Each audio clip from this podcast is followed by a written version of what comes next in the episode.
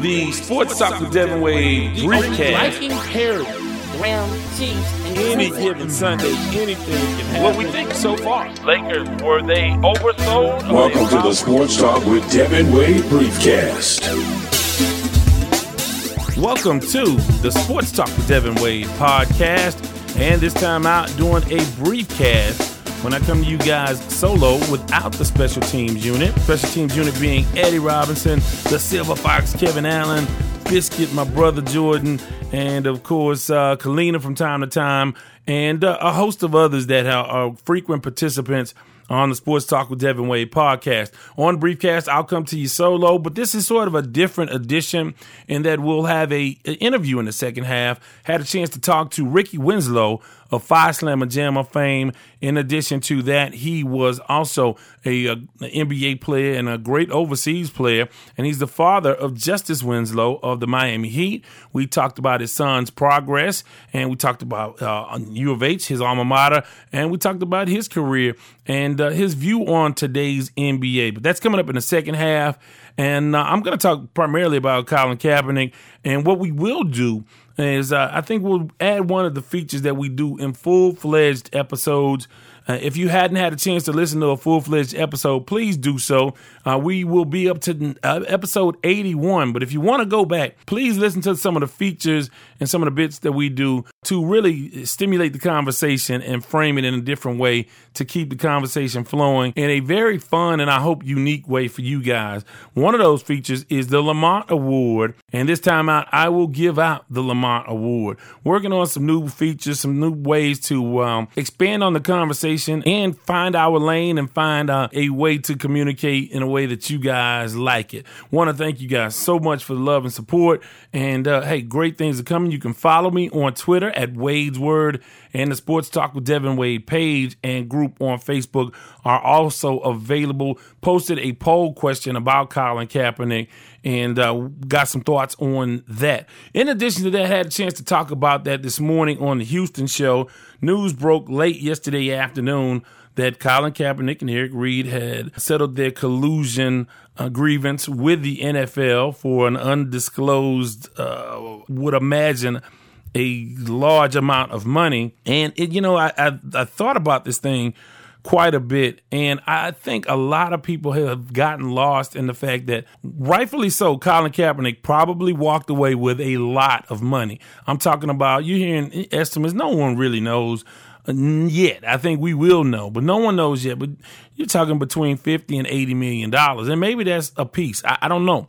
I know that it was certainly in the best interest of the NFL to settle with Colin Kaepernick and Eric Reid. But here's here's the deal, and, and, this is as it stands today. My view may change if if something if the other shoe drops, if some other things happen in relation to the settlement of this grievance, then I have the right to sort of alter my opinion. But as it stands today, I feel like we should never ever compare Colin Kaepernick to Muhammad Ali ever again. Colin got paid and should have gotten paid, but what are you really fighting for? And I was really hoping that Colin would challenge the NFL and take them to court and expose those emails and phone calls and phone records to prove the collusion once and for all, which again, we know what's going on. But what if he just settled and no other shoe has dropped in this situation? What has he really accomplished for the next man who wants to take a stand? For the next man who does not have a uh, that has a political view that may, may be uh, the polar opposite of what the uh, the 32 owners believe in. What have you done to make this situation better? Now, again, we don't know this, but as it stands, people are primarily talking about the money, the financial settlement, and he should have gotten paid for being blackballed.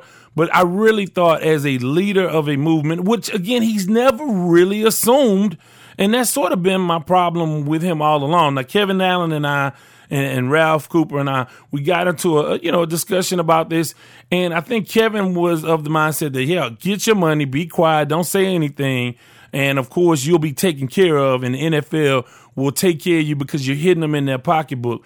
But my thing about that entire situation is that this is not just about him. He's getting paid from Nike. And again, I don't want to count his coins, but I just think that if you're fighting for something bigger, take it just go take it to the limit. Let's find out everything. Let's get a behind the scenes look at exactly what they did systemically and how they did it and prove that they did in fact collude. Now, as it stands, there's a, a non-disclosure clause, so nobody on either side can talk about it. Although these things have a tendency to leak out, but as it stands, we don't know anything about it.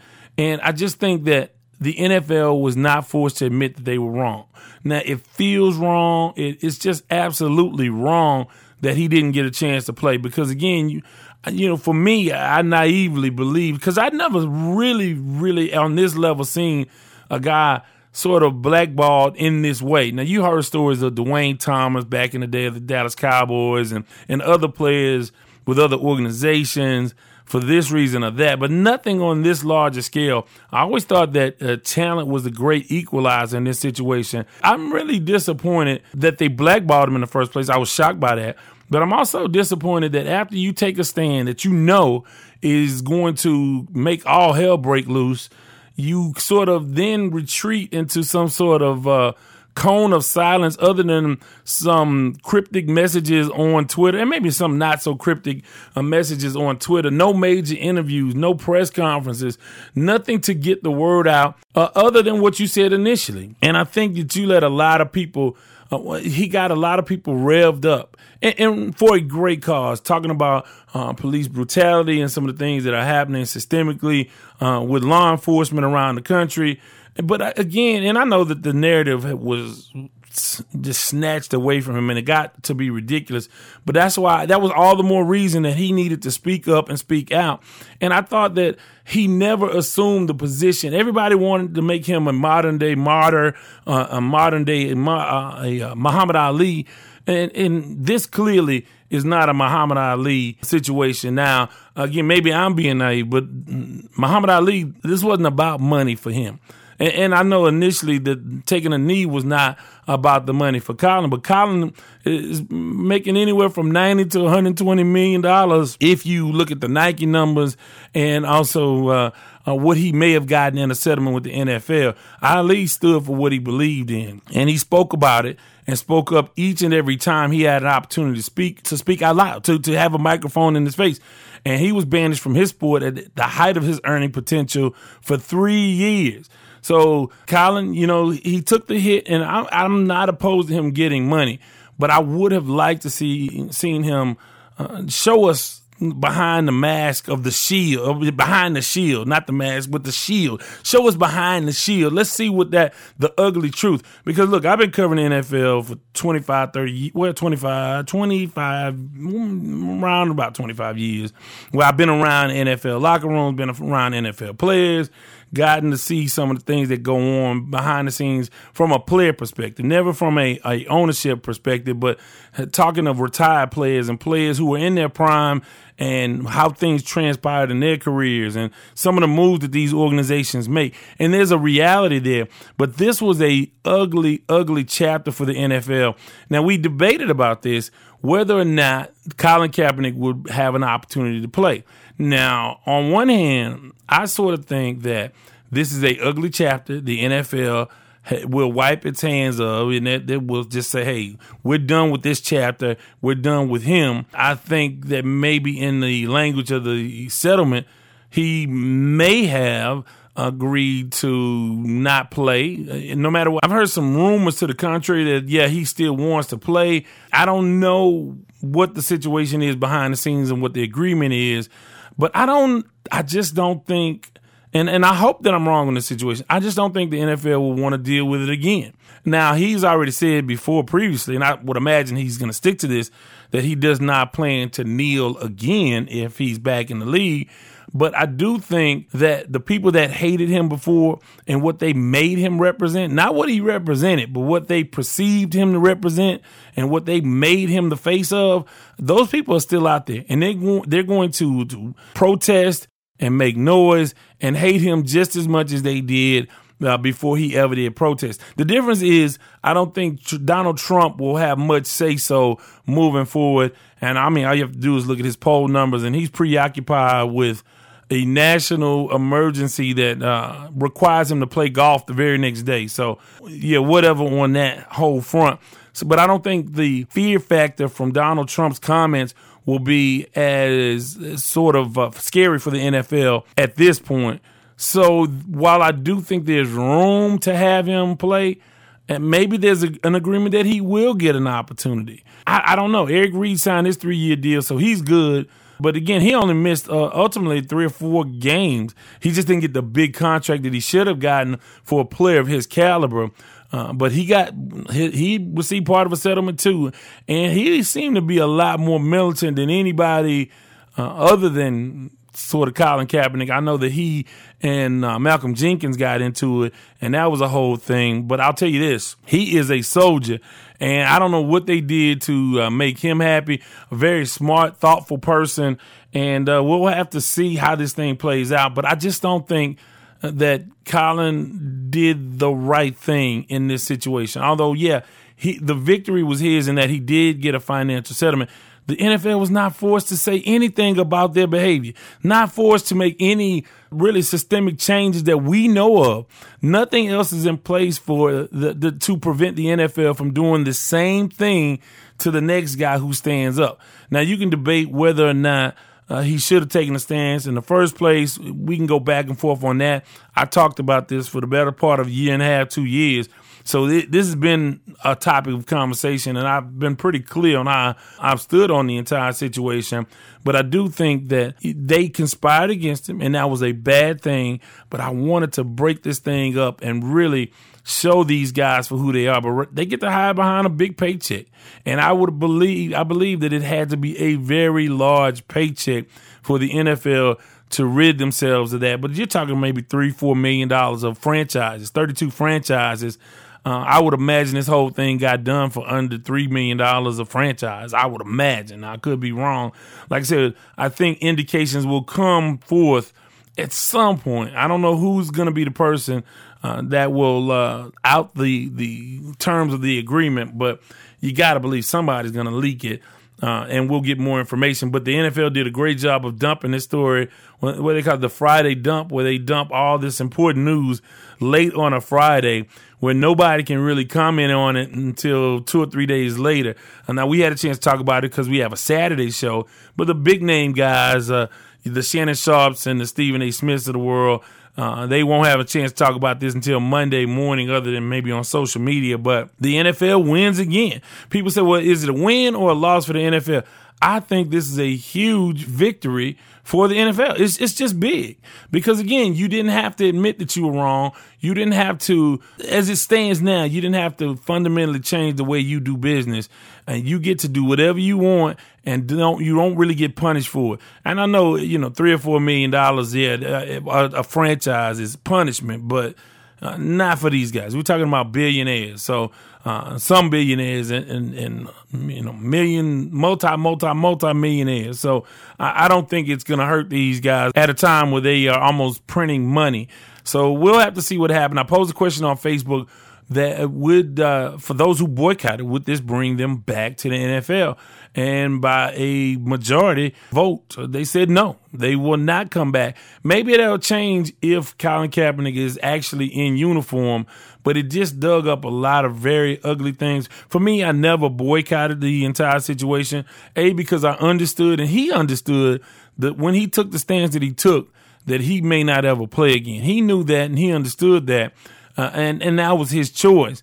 But at the same time, there's so many things in our society that really are wrong and uh, bigger wrongs than to have a huge fit uh, over the NFL. I mean, and, and again, I have to also say, hey, yeah, I'm a sports talk show host, and it's my first love. Football is my first love. So, saying all of that, it's going to take, it would take a whole lot for me to walk away from the NFL even though I cannot stand the way they do things.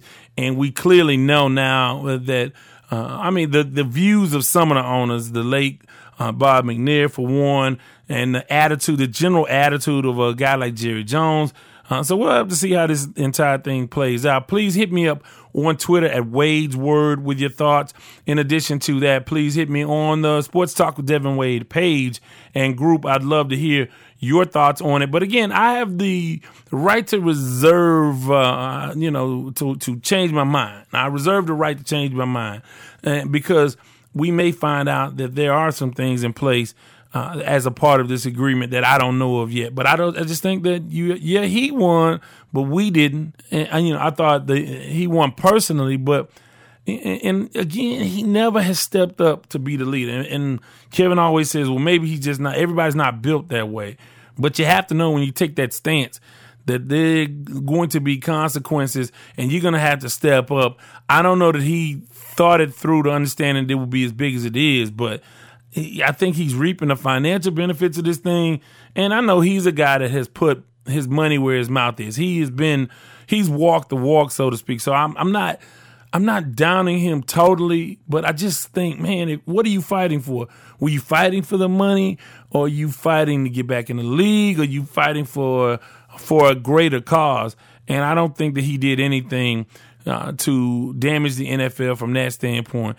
I don't think a, a settlement here is uh, is nearly as damaging as uh, it would have been to reveal emails and voicemails and text messages uh, between different owners. I thought that that was where you were really going to find some things out. But that's a Pandora's box that uh, 32 billionaires were not, or multimillionaires were not going to let happen. So with that, going to take a time out, come back on the other side with the Lamont Award. But first, a conversation with former NBA player, former Phi Slama Jama, guard Ricky Winslow. This is the Sports Talk with Devin Wade podcast, briefcast on iTunes, TuneIn, SoundCloud, or wherever you get your podcast. All aboard your non-stop getaway to the weekend. It's the Friday Express with yours truly, Devin Wade, each and every Friday from 7 p.m. until 10, where we feature a little bit of this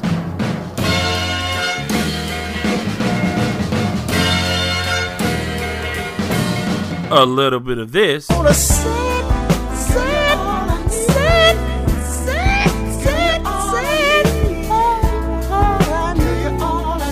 And a whole lot of this.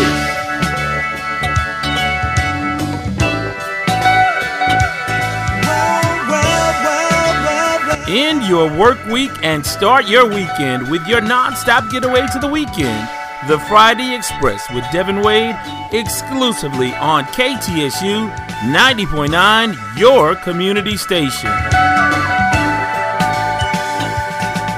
Welcome back to the Sports Talk with Devin Wade podcast. Uh, as promised, I have a conversation with Ricky Winslow. And, uh, you know, I have a special, special place in my heart for Phi Slama Jam. And I think it came at the right time, at the right age for me.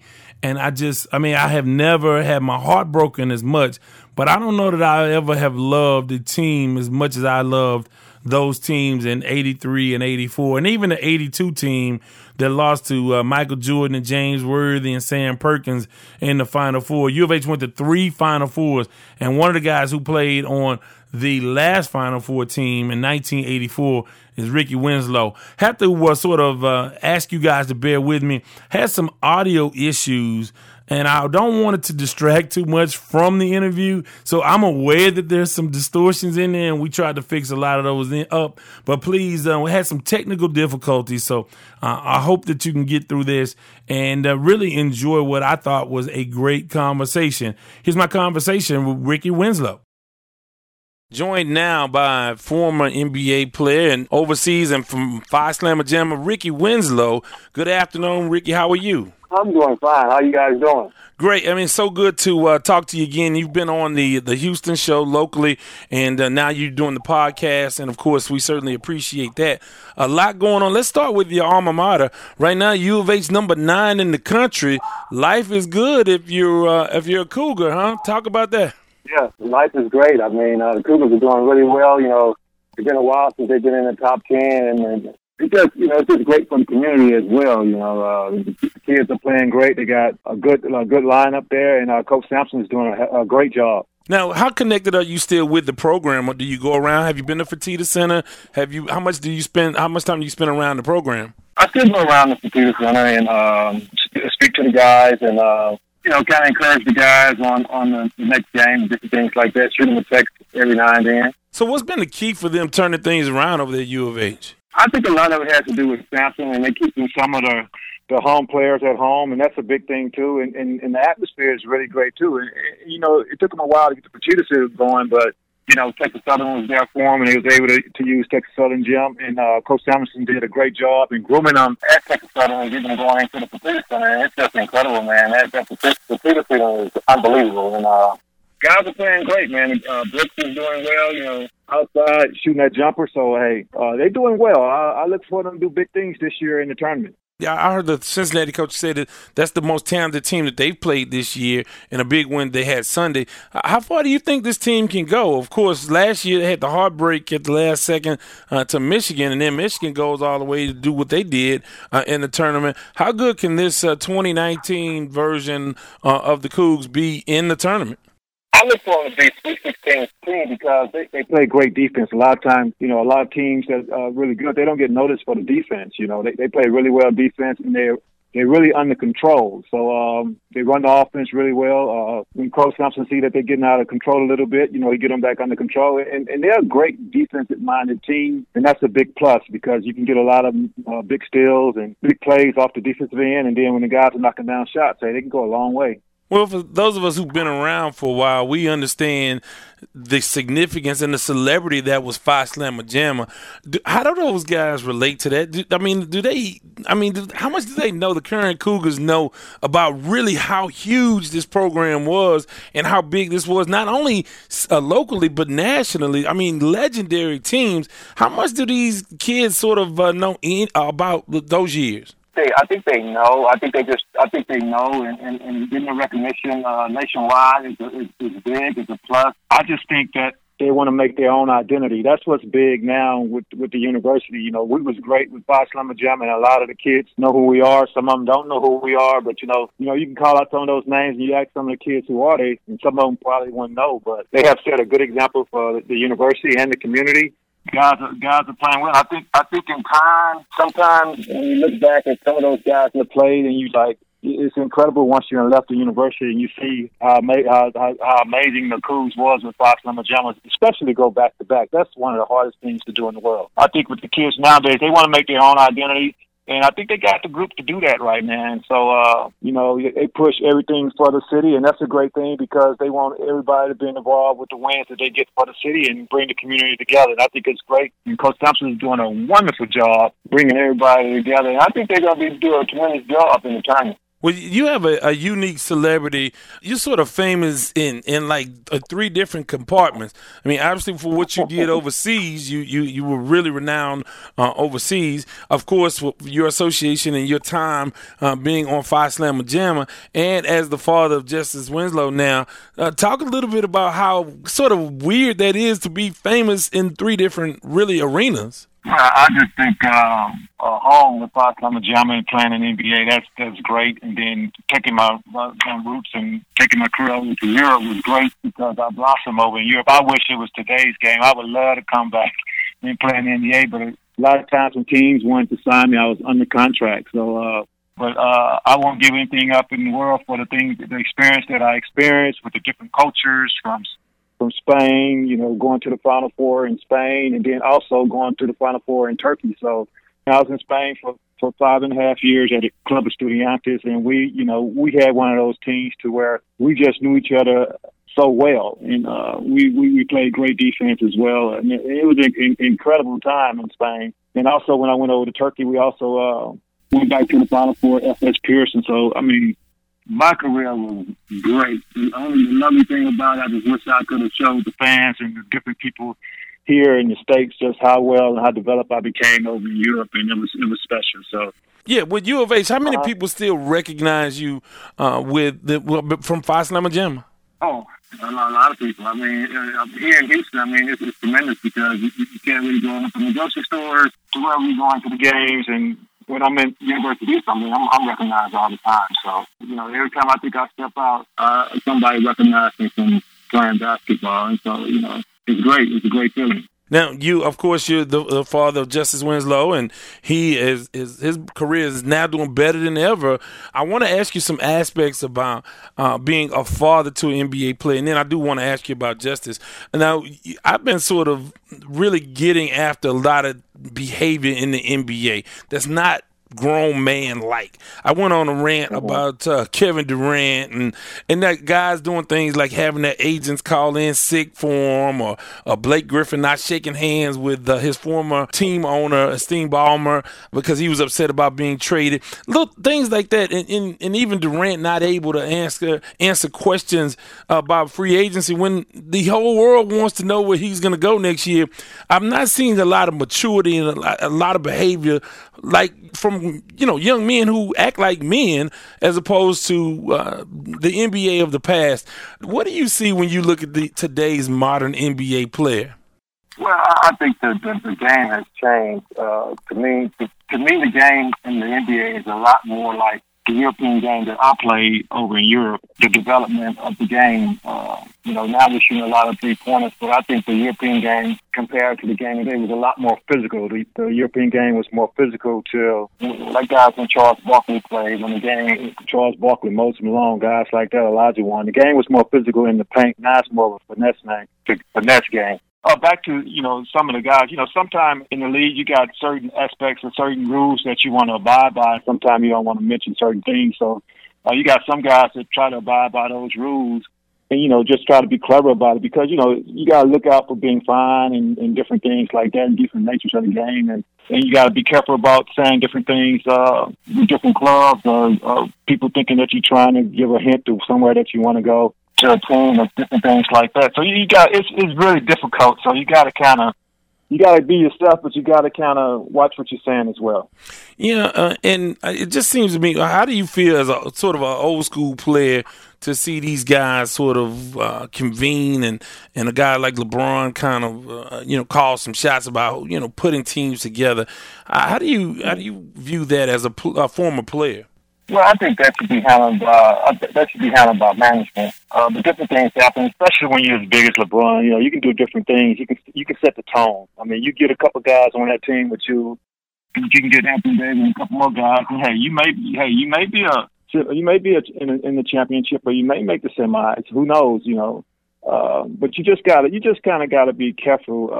Uh, uh, you know, back in the day, a lot of guys, you know, you know, when I was in Chicago, it, it's just different things you gotta kind of be careful with, you know, with Michael. Michael always, Michael Jordan, he always kind of said the, the right thing. Now you got guys that, you know, you you got your own words from social media, this and that. You can kind of say whatever you want to say, but you still got to be kind of careful about it. But back in the day, you know, you had guys that was just straight media guys, you know. You wasn't getting anything out besides just that. Now you got social media, so you got to really be be careful about what you're saying especially in a tremendous league like the NBA. Yeah, you know, when you look at it, uh, I mean, would you have been the, the, the, type of player to say, you know what, I'm I'm gonna get uh, all of these guys to come play with me, or I'm gonna go join a championship team? Uh, I mean, because it seems to me that you guys in your era was or more about confrontation, and I'm going to beat this guy. I don't. I'm not gonna play with him. Yeah. I'm gonna beat him. Exactly. Is, am exactly. I right about that? Yeah, exactly. Um, back in the day, we, we was more about we, we want to we want to develop our own our own team, bring it all together. We didn't want to kind of be with with that special guy. If, you came to Chicago, you wanted to build with Chicago and build a championship there. You didn't want to, you know, go to the Lakers and let's let's bring uh, Durant from Golden State or let's bring uh, another great player to LA as well, and then develop it from there. I think uh, we was we was just straight. We want we want to really earn it. You know what I'm saying? We want to earn a championship, even though you still got to go through it and get that win and get that championship.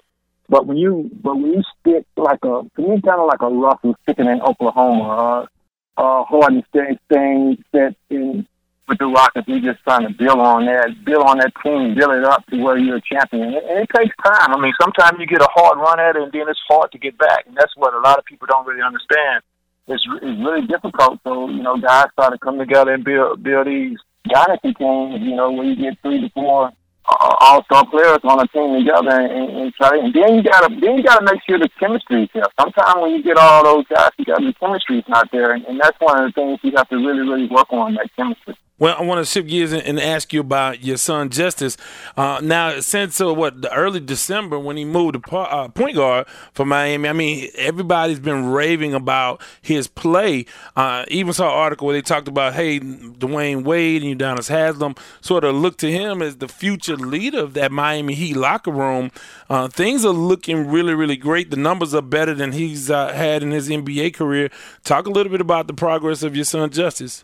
Oh, I think Justise is doing is doing really well. He has adapted, uh, I think, to the game, and uh, you know, I, I think he's playing at, at point guard is really his uh, position. So, uh, you know, back when he was in high school, he basically played point guard.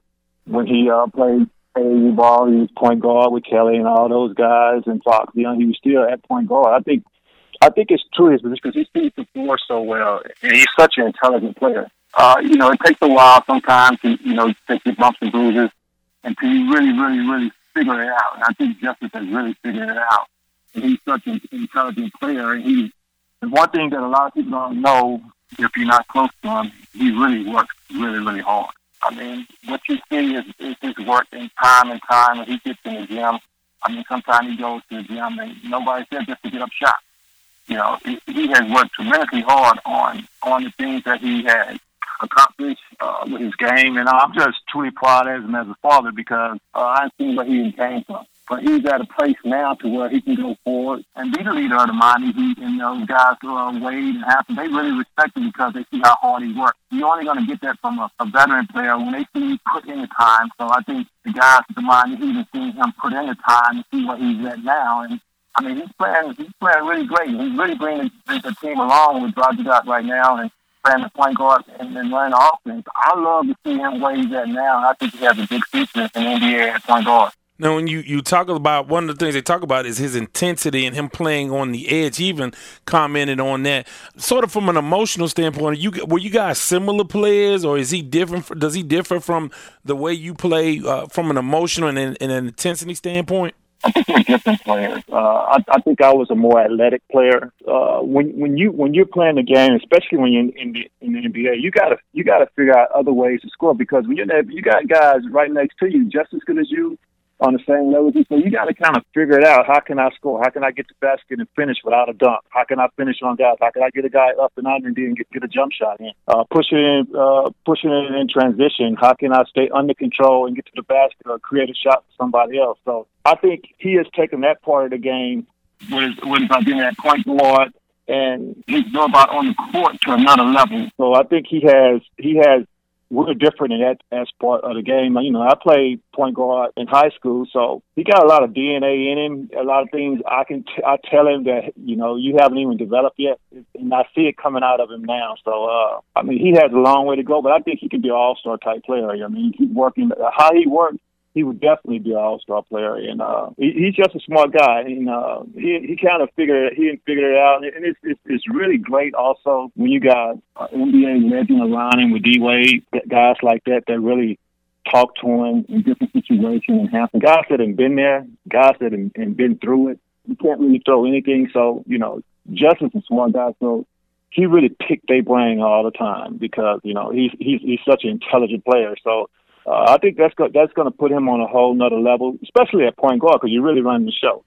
And so you just got to pick your times to score and different things and keep everybody involved. But uh, I, I think the future of him with the Heat, uh, he can take to the next level and he can be a leader on that team. You, he hadn't had, of course, a top ten pick uh, and he didn't get off to the start that a lot of people thought he might have. And now he's starting to turn into that player. But for the first part of his career, as it, he didn't uh, perform to the level that they wanted him to, or maybe people anticipated. How, how, was the mental journey? What were you telling him to keep his head in the game and, and to get him to where he is now? Like you said, on the cusp of really uh, elevating his game to all star level. Uh, what what did you tell him throughout this process? Well, I just think a lot of it a lot of it. You know, a lot of the game. You know, people expect. You know, you they expect you to come in, but you got to realize too. The, the first year when Just came in and made the playoff, you know, he he went from playing power forward at Duke and and, and three to playing power forward in the NBA, playing against guys that's a lot stronger than him. So you know, he's a really versatile guy. But you, the, the NBA, you got to be mentally strong. What I always tell him is be mentally strong and uh, have fun on the court. You know, a lot of times, you know, he, being a lot a lot tougher on the court, but you got to smile and enjoy and release some of that stress and energy while you're on the court and just play and be happy. That's when you can do whatever you really want to do on the court. So you can't really play angry or anything like that. So I think he kind of adjusted now. I think he's not. Uh, he kind of figured it out. Uh, even being in certain positions, you know, one, uh, even being at the three where you you're in the offense, but you're in the corner a lot. You can put a lot of guys in that corner, and when the ball comes to you, you know, like it's hard to knock down shots sometimes under pressure, and sometimes, you know, uh, but you keep working on it, and get you on another level. But he he ain't stuck with it. He kept working with it, and then you know when you put in a position to uh, succeed, he and, he and played almost every position for the Heat but center. So, so that's saying big things. So now, and, and then you get thrown back into your prime position at point guard.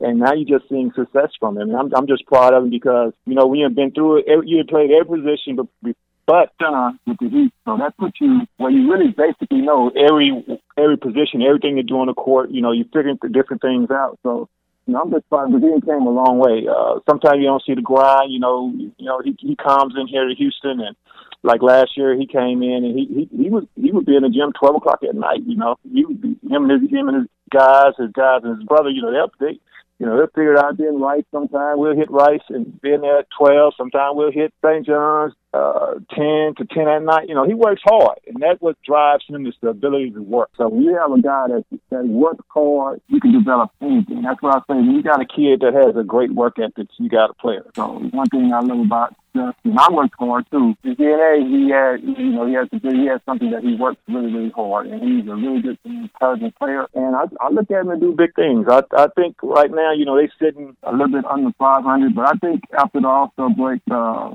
they'll kind of put it together. And I think they'll probably finish around six, around six or seven. So uh, I look for him to do big things, and uh, he's one tremendous hardworking guy, and he's a, uh, he puts in the work. So I mean, that's one thing I can say, and I love about him. He put in the time, and it takes a lot it, it takes a lot. It just don't happen overnight, and he he came a long way. So uh, I'm looking for him to do good things because right now he's in a comfort zone right now to where you can't really tell him. You know, you're looking at him now. He's knocking down three after three. So he had a great game last night against Golden State. You know, but they lost by two points. But you can kind of you can see the improvement in his game and the confidence. And I love that about him right now, and uh, he's playing with a lot of confidence and getting a lot of guys involved and being a leader. Couple things before we let one or two more questions before we let you get out of here.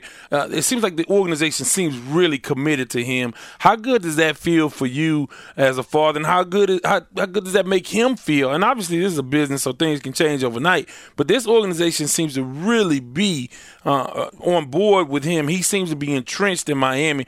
How wonderful is that to, to uh, know that the team is is backing Justise like that? Uh, it, it feels great when you know somebody that when you know that you fit. Did you when you know that organization wants you and you and, and it's nothing like somebody won you. And when somebody's won you and something you can call home and you can build on it. And you had a lot of great guys around and they see it too. So it's just not happening overnight. Guys see the work that you put in. So that's why guys believe that you could be a leader of a franchise or a team. I'm just proud of him because it's you know when you look back, Ian came a long way. So when you look back, you got to be thankful for the different things that you have, and you know because success, you know, success sometimes you you got to go through a lot just to get there. And I'm just proud that he the way he he went about doing and where he's at now. And I think he's really stable with the Heat. And they they, they love him because of the work he put in. And it's uh, to move from the different positions, like I said, to be running the team now at point guard I mean, it's amazing. It's amazing, and uh, with the ball handling and all of that there, and the uh, coordination and the ability to see and make his other other teammates better is a great thing. And, and you know, I always tell him, don't take different things for granted. And, and right now, he's he's seizing the moment, and so uh, I think sky's the limit. I look for him to have a, a good breakout year end of the year, and next year be a really, really breakout year. So, uh, so yeah, I'm very proud of him as a father. Yeah, I know Dwyane Wade is about to shut it down, and maybe Udonis Haslem as well. Uh, you, right now, like you said, they're hovering right at the eighth spot. You think they can get as high as six? You you, you feel like? Uh, yeah, I think so. I think so. I, you know, you kind of settle down after the All Star break, and you focus on getting to the playoffs and and uh, I think they'll kind of settle down. You know, they they had a trade that came in. You know, they they lost uh, uh, Tyler Johnson uh, in the trade to Phoenix. So I think right now they kind of settling down, and, and the team is kind of coming together. Waiters was injured, but now he's kind of settling in. So I look to finish around sixth place. So uh, and and maybe next year maybe they can move that up to maybe fourth place. But uh, I think they, they have a, a great shot uh, to move into round round six play. And finally, before I get out of here, you know, I do the Houston show with uh, Kevin Allen and the, the, Silver Fox and Ralph Cooper, and uh, you know, they always go back and forth about, about Worthing versus Yates. Uh, I'll give you an opportunity to represent your Yates Lions because I know uh, Kevin Allen and Chili Bill Smith; those guys uh, love those Yates Lions. Any, any, comments for all your, your Yates alumni out there that will hear this podcast? Hey, hey, I, Hey, I'm I'm from I'm from Ward, Yates Brown, and hey, I'm proud of you know where we came from. Yates, you know, we had an incredible team when I played, and uh, Yates is doing well now. And uh, you, hey, have you been over and seen the the, the, the school? Uh, I've been, I've, yeah, I've been. Well, you know, we're just right right around the corner. I haven't been inside, but yeah, I see the brand new Yates. It's a it's a whole new look uh, for the school, and a lot of folks have been excited about the transformation over there. Yeah, it's, it's great. You know, it's great. You know, I, when I was there, I was in school of communication, and it was a beautiful thing just to to get over there and the great teachers that they had at Yates. And now Miss uh, Tiffany Grilly, Guillory, she's the principal now, and she's doing a great job. I get over there every once in a while and kind of touch base, see how things are going. And and uh, right now it's, it's, it's going well. And you know, uh, it was a thing. You know, I told my my son, you know, uh, here at St. John's, you know they retired his number. So, you know, they're supposed to retire me and Michael Young number this year. Oh, wow. when is that going to be? So I'm like, when that hey, uh, when that happens, you got to come in studio for us. Okay, I, will let you know. But uh, right now, it's a good feeling. You know, I, you know, I love you know the community. I love Yates, and like I like to go in and just you know be a mentor to some of the kids and just kind of drive the kids in the right direction. So, you know, I'm, you know, since I've been here, I've also been working my foundation around the community, and that's one thing I like to see. I like to see the kids succeed and get to the next level. Uh, if p- folks want to reach out to you on social media, or anything, any, uh, uh, if want to get some, you know, partake in maybe having you come speak or something, how can folks reach you on social media? Uh, they can go to. Uh, I have a Facebook page. They can go to my Facebook page, or either they can inst- Instagram. You know, any one of those is fine. You know, Facebook is cool. You can just hit me on my Facebook page or, or whatever, and then we can try to set up something. Hey, well, thank you so much for spending time with us. Of course, so as the playoffs get started, we uh, we may have to get you. I, I, definitely want to get you in when they retire you and Michael Young's number. Maybe get both of you guys in uh, to talk about that. Because one thing about Yates, the the Yates folks stick together. I don't care if you went there in the '40s or if you went there, you know, last year. Yates people, uh, I mean, they support the you know JY. They they really do. Yeah, oh yeah. I mean, JY. I mean, Yates. You know, Yates is an incredible school. I mean, the neighborhood around it is, is good, and you know, we stick together when you when you're right and when you're wrong. You know, you that old saying when you tell that person or grandma say, you know, you know you was wrong. You know, you know. Then once you leave that building, you say, you know, you really was wrong. I just want to let you know now, but I stuck with you through it. So that's the way you got to be. Yeah. hey, well, thanks so much, and continued success for Justise. And maybe we can get uh, both of you guys in studio in the off season, and uh, he can have a chance to come over to uh, your old stomping grounds right, right across from Yates High School. So we certainly appreciate it, and, and uh, hey, we appreciate you and, and continued success. All right, I appreciate it, and uh, keep doing a great job in the community, man. Because I listen to you and do a great job. Hey, man, thank you so much. Hope you guys enjoyed that conversation. And again, bear with me on the uh, the technical issues with this. And I have to tell you guys, like doing the podcast, of course, it's coming from the world of radio, where I just come in, show up, and their engineers on staff. And every, if there's a problem, you call the engineer and boom, it's fixed. Well, you go from producing in your own home studio, which I did invest um, a little bit of money for. You you have to learn. I mean, when you produce these things, it's one stop shopping. It's just you. You you have to get the equipment. You have to be the sound engineer. You have to do uh, promotions and, and all of those things. I just am not. I don't do nearly as much, and that's why it's a wonder to me that the podcast is doing as well as it is because I don't get out there and, and sort of beat my own drum. Uh, uh, but I'm so fortunate that you guys do it on my behalf. But as a, a, a budding sound engineer, I have to learn these things. I have to learn, and I'm just, it's just so hard for me to sit down and really uh, read manuals and learn how to work all of these things. I have never, I've been in radio forever, never have taken an interest in that side. I just want to show up, plug in uh, my headphones, and go to work. Turn the mic on and let's do it. You know, but this uh, podcast experience has been really, really a, a, an eye opener for me because again, you have to do everything from the business side to from the sound engineering side uh, to, of course, booking guests. And uh, we'll have some great producers. I hope some great young producers help us out with in that department uh, as well. So we'll have to see how that goes. But right now, I want to uh, do a feature that we do on full fledged episodes. This is the Lamont Award. I don't want to wish you no bad luck, but I hope your ship sinks with no lifeboat and no life preserver and a school of piranhas surrounding you.